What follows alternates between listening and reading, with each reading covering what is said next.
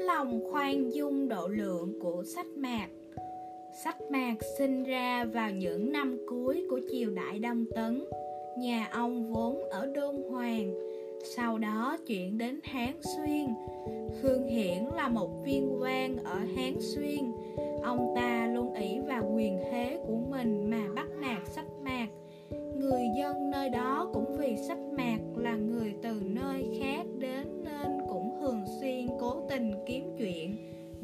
làm khó ông.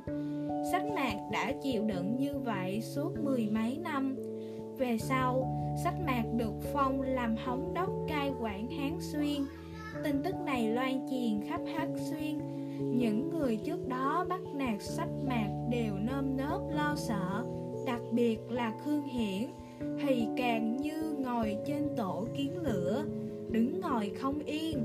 Hắn nghĩ lần này chắc chắn gặp đại họa rồi sách mạc sao có thể bỏ qua cho mình chứ?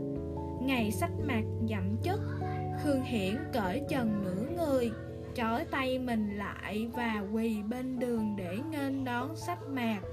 Khi ngồi kiệu đến đây, nhìn thấy khương hiển như vậy, sách mạc rất kinh ngạc vì vội vàng xuống kiệu đỡ dậy.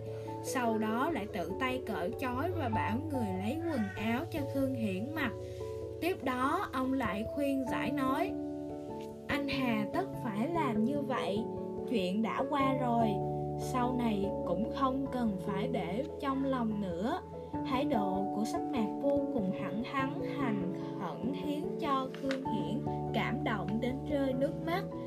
Sau đó, có người nói với sách mạc rằng, trước đây khương hiền bắt nạt anh như vậy cho dù bây giờ không những anh không trả thù anh ta, thì cũng nên nhắc lại những chuyện trước đây. Sách mạc nghe vậy liền đáp, trước đây tôi đã từng sống ở nơi này, bao nhiêu năm không được yên ổn. Nếu bây giờ tôi truy cứu lại ân oán trước đây với khương hiển, thì sẽ có rất nhiều người bất an. Chỉ cần họ biết trước đây mình làm sai là được rồi hà tất phải quan tâm làm gì? Lẽ nào nhất định phải tỏ rõ sự oai phong của bản thân mới được sao? Lời này vừa truyền ra ngoài thì tất cả những người đã đối xử không tốt với sách mạc đều yên tâm. Không thể không nể phục tấm lòng độ lượng của ông và đều cam tâm dốc sức vì ông.